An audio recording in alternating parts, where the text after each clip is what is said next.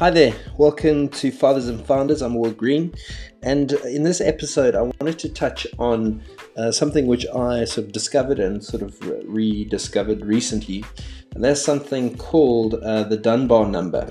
So, for anyone who's not aware of what the Dunbar number is, is that there was um, a psychologist by the name of Robin Dunbar who calculated that uh, that there's a, a, limit to the number of uh, uh, your personal network you can actually have, and that number is 150.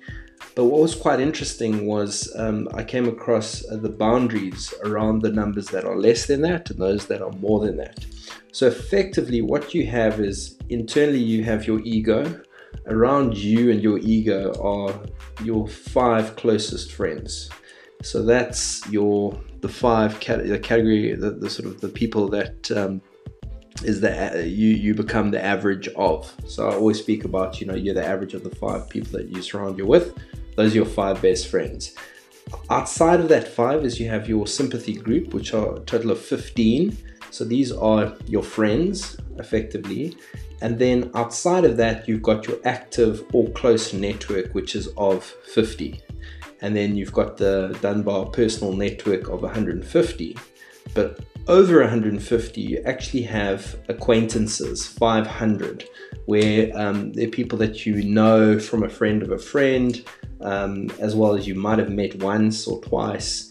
Uh, but generally, that's the next next um, sort of boundary with regards to the number of people. And then finally, uh, well, there's the number 1,500. And that's actually the total number of people that any human can actually recognize a face and a name to.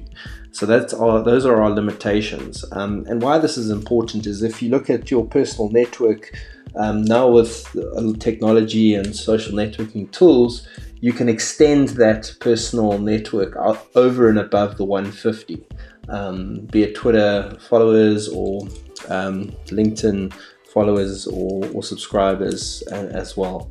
So yeah, that's that's um, the the Robin Dunbar, the hierarchy of inclusive levels of acquaintanceship, and uh, I thought that was quite useful. Uh, but what does this mean for us? Um, is that essentially we must uh, ensure that at all those levels that we've got the right people around us and it is fluid depending on your sort of life stage that you might be in.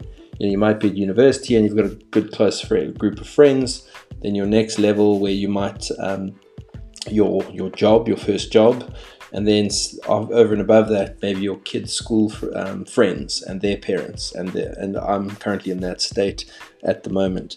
So yeah i think it's make sure that you um, are aware of these levels um, and especially at this time when you need a close support group um, it's really uh, supporting those people in your network um, in your sort of close group of five or 15 um, that, that are close to you and and vice versa no doubt they, they'll support you. So yeah that's something i thought that i would share with you and i look forward to sharing more thoughts findings and ramblings that i discover in this journey of being a father and a founder. So stay safe and i'll catch up with you on the next episode